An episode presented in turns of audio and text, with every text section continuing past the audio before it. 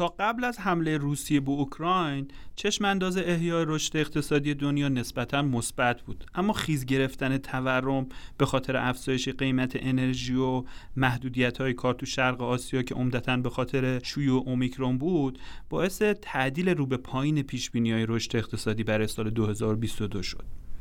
با بروز جنگ تو اوکراین و افزایش بیشتر قیمت مواد خام یا همون کامادیتیا و انرژی و تشدید شدن محدودیت ها تو زنجیره تأمین جهانی الان آینده رشد اقتصادی برای سال 2022 چندان مثبت نیست.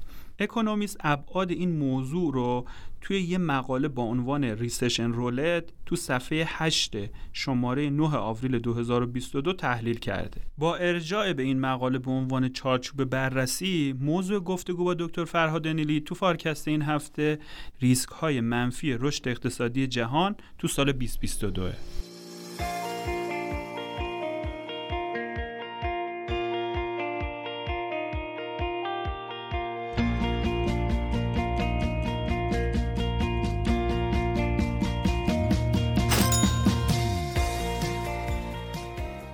دکتر فرهاد عزیز سلام. سلام امین جان سلام به شما و مخاطبای خوب ما در فارکست. حمله روسیه به اوکراین پیش‌بینی های رشد اقتصادی سال 2022 رو تغییر داده و اخیرا واحد اطلاعات اقتصادی اکونومیست یا همون EIU پیش های رشد سال 2022 رو نیم واحد درصد کاهش داده و 3.9 دهم درصد اعلام کرده. IMF هم به زودی انگار پیش های خودش رو برای امسال اعلام می‌کنه. دکتر فرهاد چه عواملی چشم انداز رشد اقتصادی سال جاری میلادی رو تیره کرده؟ ببینم این سه عامل الان به نظر می‌رسه که همسوی با هم هم دارن روی تورم و هم رشد اقتصادی سال 2022 اثر می‌ذارن. عامل اول تورم آمریکاست که حالا جدا در موردش صحبت می‌کنیم. عامل دوم بحران انرژی تو اروپاست. باز در موردش جدا صحبت می‌کنیم و عامل سوم هم سویه جدید کرونا در چینه. هر سه در واقع مبدعشون متفاوته اما مقصدشون در واقع اثرگذاری روی ریسکای اقتصادی کلان سال 2022 در واقع در شرایطی که دنیا می‌رفت جشن بگیره پایان کرونا رو و بیرون آمدن از رکود رو به نظر می‌رسه که ابرها داره توی آسمان اقتصاد جهانی تیره میشه. برای مقابله و مواجهه با چنین وضعیتی خب فدرال ریزرو آمادگی پیدا کرده که نرخ‌های بهره رو ببره بالا و ترازنامهش رو کوچک بکنه. تو اروپا قدرت خرید مصرف کننده ها کاهش پیدا کرده و هزینه تولید رفته بالا و تو چین هم مقررات شدید فاصله گذاری اجتماعی داره اعمال میشه و این هم محیط های صنعتی رو خیلی سخت کرده کار کردن تو اونها رو. این سه عامل دست به دست هم داده و به نظر می‌رسه که پیش بینی ها رو همه رو رو به پایین باعث شده که تعدیل بشه. پس اگه موافق باشید هر کدوم از این ریسکایی که گفتین که توی آمریکا و اروپا و چین هست و جداگانه بشکافیم. اول بریم سراغ آمریکا. حتما. ببینید کسانی که تو اقتصاد واژه اوورهیتینگ رو شنیده بودن که اقتصاد داغ داره میشه این الان مصداقش داره تو آمریکا اتفاق میفته. در واقع آمریکا داره یه شرایطی رو تجربه می‌کنه که از یه طرف رشد قیمت ها نزدیک 7.5 درصد هست رشد سالانه قیمت ها دستمزدها 5.6 دهم درصد سالانه افزایش پیدا کرده و در واقع بخش شرکتی آمریکا توانسته در حالی که رشد بهرهوری حدود دو درصد هست 5 و 6 دهم درصد داره بیشتر داره پرداخت می‌کنه. بنابراین تقاضا خیز گرفته تو آمریکا و جالبه به شما بگم که دستمزدهایی که طی وقتی بررسی میشه نه تنها دستمزدها به طور متوسط بالای سه واحد درصد بیش از بهرهوری داره پرداخت میشه بلکه چارک اول یعنی 25 درصد کم درآمدترین خیلی داره بیشتر دریافت می‌کنن. نظر رشد دارم میگم. نسبت به چهارک چهارم. یعنی اونهایی که بیشتر پرداخت می‌کنن تقاضا رو بیشتر تحریک می‌کنن دستمزدشون هم بیشتر رشد کرده. اینا همه داره میگه اقتصاد آمریکا به اصطلاح خیلی داغ شده. اینجا جایی است که فدرال ریزرو نه تنها پاشو رو ترمز میکوبه ممکنه ترمز دستی هم بکشه. بنابراین اقتصاد ممکنه با یه در واقع ترمز زدنی از ناحیه سیاست گذار روبرو بشه. مخاطبای ما به یاد میارن که ما تو فصل قبل فکر کنم که اپیزود 11 هم بود. ما صحبت کردیم که اگر افزایش قیمت ها بیا تو قرارداد نیروی کار بنشینه مارپیچ قیمت دستمزد فعال بشه در اون صورت تورم دیگه در واقع موتورش روشن شده و بانک مرکزی همه منتظرن که وارد بشه. الان چنین شرایطی رو ما داریم بنابراین همه انتظار ورود فدرال ریزرو رو می‌کشن. ببینید یکی از چیزهایی هم که ما تو اقتصاد همیشه خوب یاد بگیریم اینه که هیچ تصمیم بدون هزینه نیست. اصطلاح ترید آف که حالا بدبستان یا مصالحه هم تو فارسی ترجمه شده الان یکی از ناخوشایندترین بدبستان ها در واقع تو اقتصاد آمریکا پیش آمده. یعنی انتظار میره بانک مرکزی همون فدرال ریزرو مداخله کنه. قطعا نرخ‌های بهره رو زیاد خواهد کرد. تو این ماجرا اشتغال و تولید فدا خواهند شد.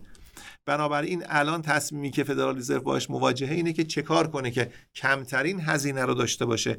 اما یاد بگیریم تصمیم گیری بدون هزینه نیست. بنابراین مهار تورم تو شرایطی که اقتصاد در واقع داغ شده هزینهش فدا شدن اشتغال و تولیده. از سوی دیگه بازار کارم الان با شرایط خیلی خوبی مواجهه. یعنی نرخ بیکاری تقریبا تو آمریکا حداقل به پایین ترین سطح خودش رسیده.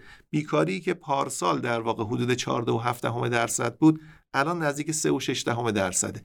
علل قاعده باید خبر خوبی باشه دیگه. اما اکانومیست میگه این خبر خوبی نیست چون نشون میده اقتصاد خیلی داغ شده.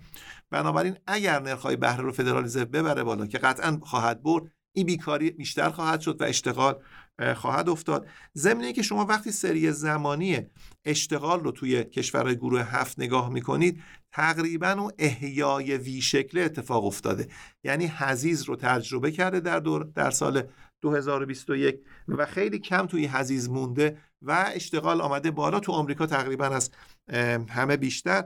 و بنابراین بازگشت کسانی که بازار کار رو ترک کرده بودن به بازار کار نشون میده که کارفرما می‌تونه به اینا پرداخت کنه و بیش از بهره وریشون هم بهشون پرداخت کنه. خبری که به ظاهر خوب تلقی میشه از منظر فدرال ریزرو خبر خوبی نیست چون نشان دهنده اینه که تورم در واقع مومنتومش فعال شده و باید الان باید فدرال رزرو جلوشو بگیره.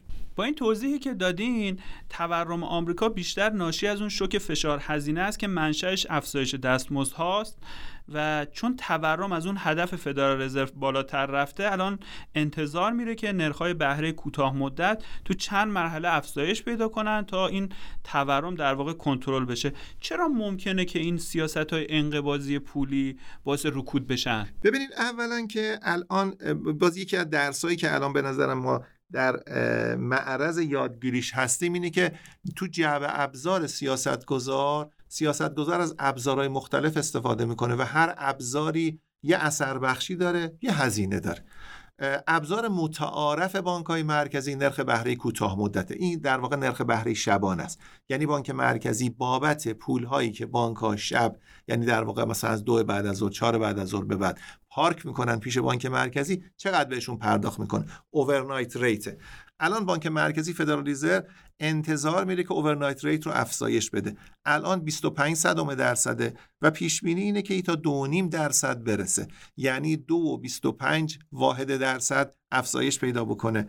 و تو سال 2023 پیش بینی اکانومیست اینه که حتی به 3 درصد هم ممکنه برسه. توجه بکنید که روی هر این ماده اولیه تمام عملیات اعتباری یک اقتصاد اقتصاد به بزرگی اقتصاد آمریکا. یعنی دو و در واقع 225 basis point اضافه میشه به هزینه تجهیز پول و این هزینه تجهیز پول رو در واقع می‌بره بالا. از طرف دیگه انتظار میره البته انتظار میره که در واقع فدرال تو بیانیه خودش اعلام کرده که علاوه بر این از سیاستی که بهش quantitative tightening میگه هم استفاده کنه. quantitative tightening در واقع نقطه مقابل quantitative easing که در بانک مرکزی آمریکا مبدعش بود. بعد از بحران 2007 2008 ازش استفاده کرد که بیاد اوراق بدهی رو بخره و ترازنامهش رو بزرگ کنه. حالا می‌خواد برعکس کنه. اوراق رو در واقع برگردونه به بازار. سیاستی که به احتمال زیاد فدرال ریزرو کاری که خواهد کرد سعی می‌کنه اوراق با در واقع مچور که شد اوراق به سر رسید رسید دیگه تمدید نمی‌کنه. بنابراین برمیگرده به بازار. پس ترازنامه بانک مرکزی کوچیک میشه تایت میشه اصطلاحا. برآورد میشه نزدیک 8.5 تریلیون دلار در واقع ترازنامه بانک مرکزی کوچک بشه. ببینید برگرداندن اوراق یعنی چی؟ یعنی شما اوراق رو برمیگردونید پولش رو باید جمع کنید دیگه. بنابراین از اقتصاد باید این پول جمع بشه. بنابراین این دوتا ابزار رو فدرال استفاده خواهد کرد. هم پاشو رو ترمز میکوبه و هم ترمز دستی رو می‌کشه و این landing در واقع نشاندن هواپیما بر روی باند فرودگاه خیلی نشاندن آرام و کم دردسری نیست. اصطلاحا soft landing در طول تاریخ بانک مرکزی آمریکا بعد از جنگ جهانی دوم سه بار فقط اتفاق افتاده.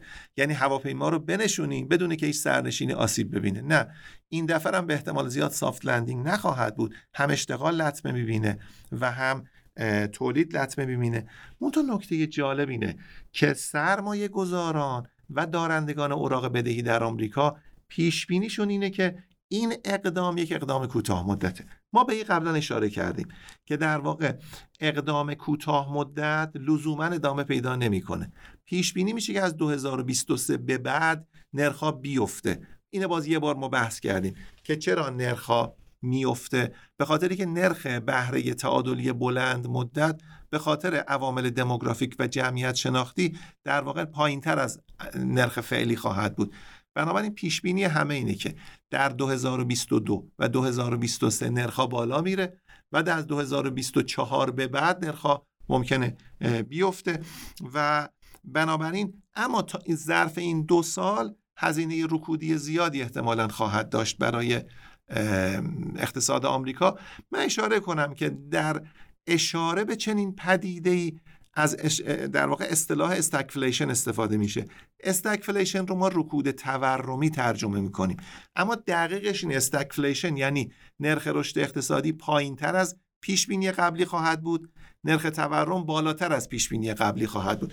بنابراین راجع به دو تا دلتا داریم صحبت می‌کنیم. تورم بالاتر رشد پایینتر ترکیبش میشه stagflation اینجا برای من دو تا سوال پیش اومد. اول اینکه چرا فدرال رزرو یه دفعه نرخ‌های بهره رو افزایش نمیده و این کارو داره به تدریج انجام میده؟ و دومم اینکه چرا فدرال رزرو رفته سراغ فروش اوراق قرضه اون سیاست‌های غیر متعارف پولی که اشاره کردین.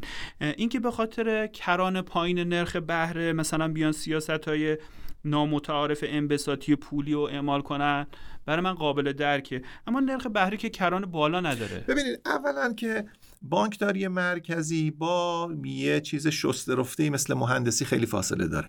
در واقع شما یک اقدام رو انجام نمی‌دید که انجام داده باشید. یک اقدام رو انجام می‌دید که یک اتفاقی تو اقتصاد بیفته.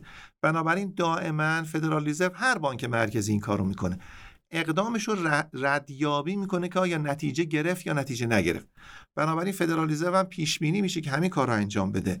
مثل آشپزی است که می‌خواد غذاش جا بیفته. زیر در واقع غذاش رو زیاد می‌کنه کم می‌کنه میچشه تا ببینه اون اتفاق افتاد یا نیفتاد. بنابراین فدرالیزم پیش بینی میشه که با در واقع یک باره این کار رو نکنه شک درمانی نکنه. بنابراین ممکنه طی چند مرحله نرخ رو افزایش بده تا اون اتفاقی که میفته بیفته. یعنی چی؟ یعنی بازار کار سرد بشه از این اوورهیتینگ فعلی بازار تولید بازار محصول هم سرد بشه. این سرد شدنه رو باید امتحان کنه که اتفاق افتاده. کی؟ هیچ کس نمیدانه هیچ کس نمیدانه این در واقع در اتاق دربسته فدرالیزر فقط اتفاق میفته همیشه بانک های مرکزی از تقدم اطلاعاتی و تقدم اقدامی خودشون از این مزیت استفاده می‌کنن. اینو به هیچ جای دیگه واگذار نمی‌کنه بنابراین اینکه کی زمان بندی افزایش نرخ بهره رو کسی نمیدانه این نکته اول. نکته دوم اینه که ببینید توی جعبه ابزاره ما می‌خوایم یک اقدامی یه جایی بیفته. بانک مرکزی ییلد کرو یا در واقع منحنی بازده رو هدف می‌گیره. منحنی بازده منحنی است که روی محور افقیش در واقع متغیر مستقلش زمان بندی است دوره است روی محور عمودیش بازدهه. بانک مرکزی وقتی overnight rate رو افزایش میده ابتدای yield curve رو اثر روش می‌ذاره. وقتی quantitative tightening می‌کنه انتهاش رو داره اثر می‌ذاره. خب چرا مهمه؟ مهم اینه که شما کجای بازار رو می‌خواید سرد کنید. اگه می‌خواید هزینه خانه خریدن رو ببرید بالا باید اعتبارات بلند مدت رو گرون کنید. پس quantitative tightening به درد می‌خوره. وقتی می‌خواید سرمایه در گردش رو گرون کنید باید اوورنایت ریت رو ببرید بالا. وقتی می‌خواید دوتاش رو گرون بکنید باید ترکیبی از این دوتا رو ببرید بالا.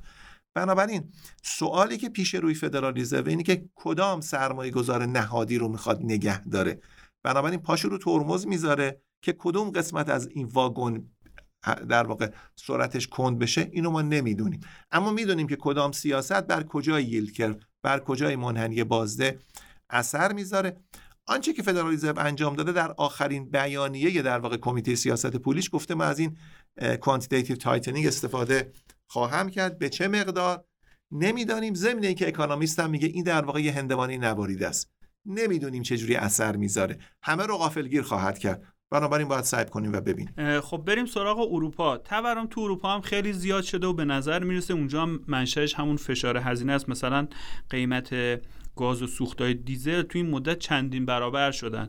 وضعیت اروپا هم شبیه آمریکا نه کاملا متفاوته. ببینید گام اول شبیه قیمت انرژی همه جا رفته بالا. در آمریکا پیچیدگی ماجرا اینه که دستمزدارم رفته بالا.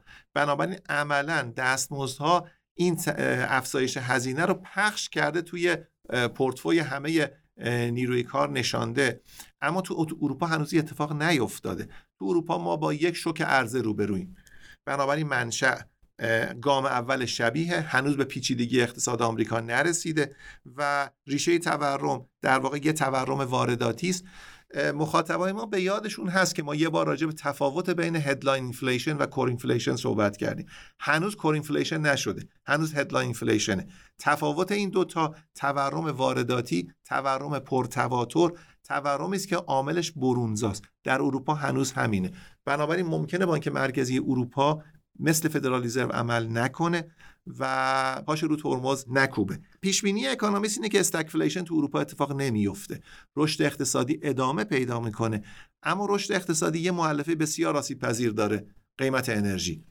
بنابراین پیش بینی اینه که اگر اروپا خودش تحریم کنه واردات گاز از روسیه رو یا روسیه پیش دستی کنه عرضه گاز رو عرضه انرژی رو به اروپا قطع کنه یا کند کنه در آن صورت رکود اتفاق میفته هنوز اتفاق نیفته. پس توصیه میشه بانک مرکزی فقط تو شرایطی سیاست های انقباضی پولی رو اعمال کنه که نرخ تورم هسته از نرخ تورم هدف بیشتر بشه. یعنی ببین اینو یه بار ما مفصل بحث کردیم که در واقع بانک مرکزی چیزی رو مانیتور می‌کنه چیزی رو پایش می‌کنه که بهش میگیم تورم هسته یا core inflation. تو اروپا هنوز core inflation نیست تو آمریکا هست. بنابراین دو اتفاق متفاوت دو رفتار دو پاسخ متفاوت رو داره می‌بره. بانک مرکزی اروپا و فدرال رزرو انتظار میره دو رفتار متفاوت رو داشته باشن. بانک مرکزی آمریکا در واقع به شکل تهاجمی پیش دستانه وارد بشه و انقباض بکنه سیاست انقباضی اعمال کنه. بانک مرکزی اروپا ممکنه متهم به تأخیر ممکنه متهم به بیعملی بشه ولی این درسته ادبیات اقتصاد پولی میگه در چنین شرایطی بانک مرکزی اگه وارد بشه کار ممکنه خراب کنه. بنابراین احتمالا بانک مرکزی اروپا عجله نخواهد کرد برای افزایش نرخ بهره و اقدامات پیش دستانه. حالا برای من این سوال پیش میاد که اگه بانک مرکزی اروپا به این تورم مثلا عمومی یا اون هدلاین که شامل اون قیمت انرژی و مواد غذایی و اینها هست واکنش نشون نده چه اتفاقی میفته؟ یعنی باید بانک مرکزی دست رو دست بذاره بذاره تورم هر چقدر دلش می‌خواد بره بالا پس قدرت خرید مردم چی میشه؟ سوال خیلی خوبی اولا اینکه اگر یه بانک مرکزی اصلا اروپا رو برش داریم. یه بانک مرکزی با افزایش هزینه روبروست. و بعد اینکه خب ممکنه خیلی ها بهش بگن وارد شو و یه افزایش هزینه رو جلوشو بگیر. بانک مرکزی به شوک عرضه عکس نشون نمیده در هیچ جای دنیا. اگر عکس نشون بده تورم رو تبدیل می‌کنه به رکود تورمی. بنابراین بانک مرکزی اروپا احتمالا چنین کاری رو نخواهد کرد. اما ممکنه هر بانک مرکزی در معرض چنین خطایی قرار بگیره و این خطای استراتژیکه. پس این نکته اول. نکته دوم اینه که اگر بانک مرکزی اقدام نمی‌کنه بخشای دیگه از حاکمیت هستن که باید اقدام بکنن. ببینید یه مثال برای شما بزنم. مثل بخش اورژانس یه بیمارستان. اگر یه مریضی بیاد برق گرفتگی داشته باشه یه مریض بیاد حمله قلبی داره یه مریض بیاد سوختگی. آیا یه پزشک همزمان با یه روی کرده یکسان با هر سه روبرو میشه؟ اصلا هر اورژانسی شما میرین به قسمت رنگ قرمزش با رنگ زردش با رنگ سبزش با رنگ آبیش متفاوته. هنوز تو اروپا مریض بخش قرمز نیومده اصلا که در واقع لازم باشه که ما واکنش سریع نشون بدیم. یه جای دیگه در حاکمیت باید این رو جبران کنه. اون بانک مرکزی نیست. تصریح می‌کنم. بانک مرکزی از نهادهایی است که هم اقدامات سلبیش یعنی آنچه که نباید بکنن هم اقدامات ایجابی آنچه که باید بکنن تصریح شده تف به تفصیل در قانون بانک مرکزی. بنابراین بانک بانکداران مرکزی یاد می‌گیرن که آنجایی که نباید اقدام بکنن جوگیر نشن اصطلاحا وارد اقدام نشن.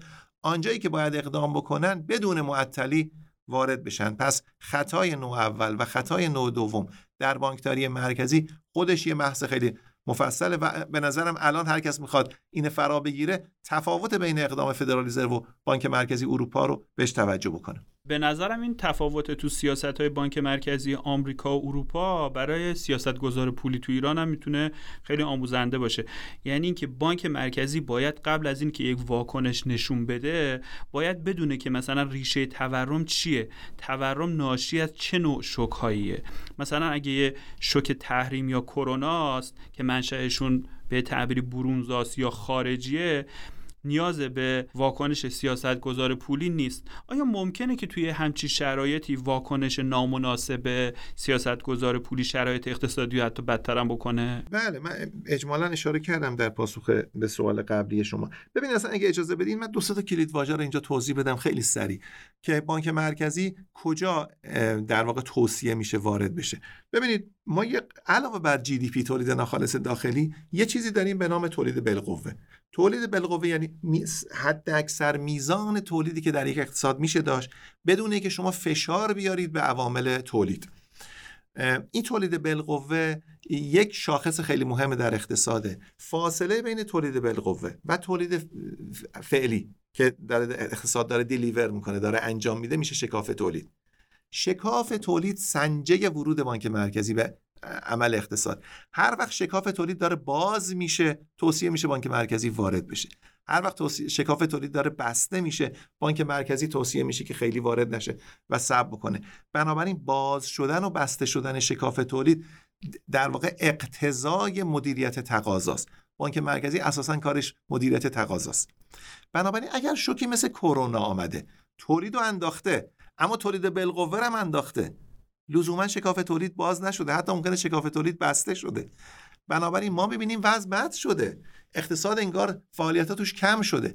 فکر می‌کنن بانک مرکزی باید بیا نرخهای بهره رو بیاره پایین که فعالیت ها در واقع اوج بگیره رشد پیدا بکنه.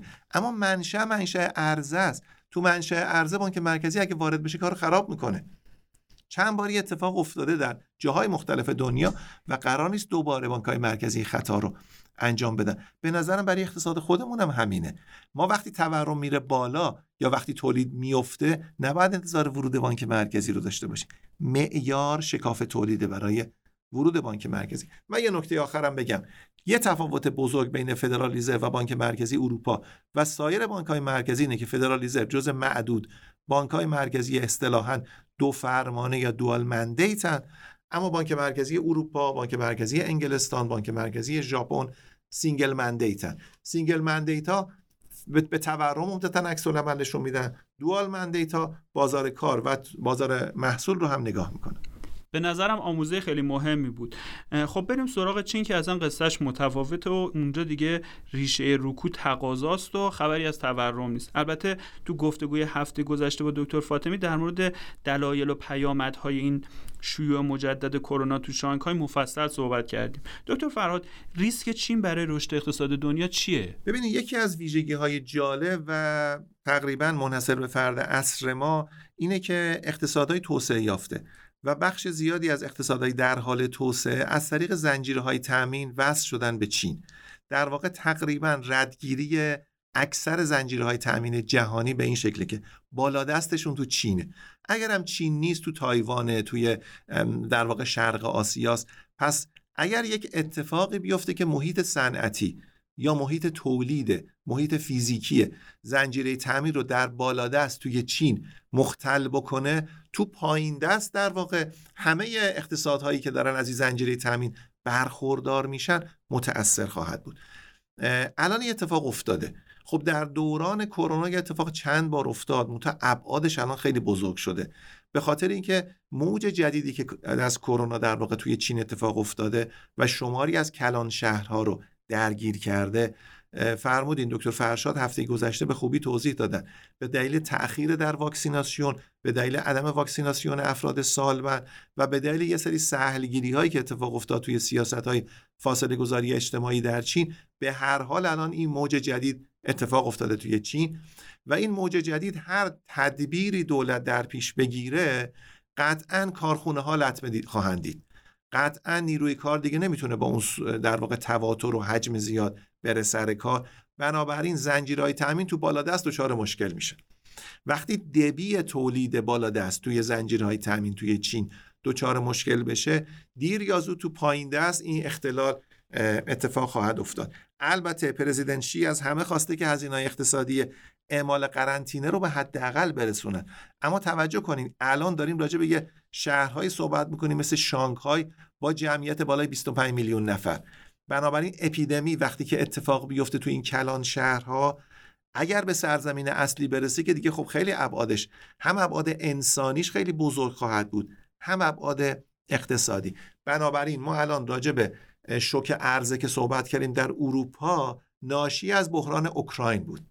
هنوز در واقع اختلال در زنجیرهای تامین جهانی ناشی از سویه جدید کرونا در چین هنوز خودش رو تو زنجیرهای تامین نشون نداده. این اختلال بزرگ قطعا همه جهان رو متاثر خواهد کرد. هر اقتصادی به میزانی که وابسته است به زنجیره تامین متاثر خواهد شد. وضعیت اقتصاد دنیا و عملکرد بانک های مرکزی کشورهای پیشرفته به تورم به نظر می‌رسه که یک کلاس درس زنده برای بانکداری مرکزی و می‌تونه آموزهای خوبی هم برای سیاستگزار پولی ما داشته باشه. خیلی ممنونم آقای دکتر. خواهش می‌کنم همین جان. بله همینجور که فرمودید در واقع ما الان از یه امکان آزمایش طبیعی برخورداریم که داره یه اتفاقات پرتواتر و بدی داره در نقاط مختلف جهان میفته به نظرم سیاستگزار این یادگیری رو از دست نده. انگار تو سیمولاتوری نشسته که داره می‌بینه چه اتفاقی کجای دنیا میفته و چگونه باش برخورد میشه. خطاها چه هزینه هایی داره چه امکاناتی وجود داره. به نظرم یه امکان خیلی خوبی است و همینطور که به درستی شما فرمودید یک کلاس درس آموزنده است که نباید این فرصت رو از دست بدیم.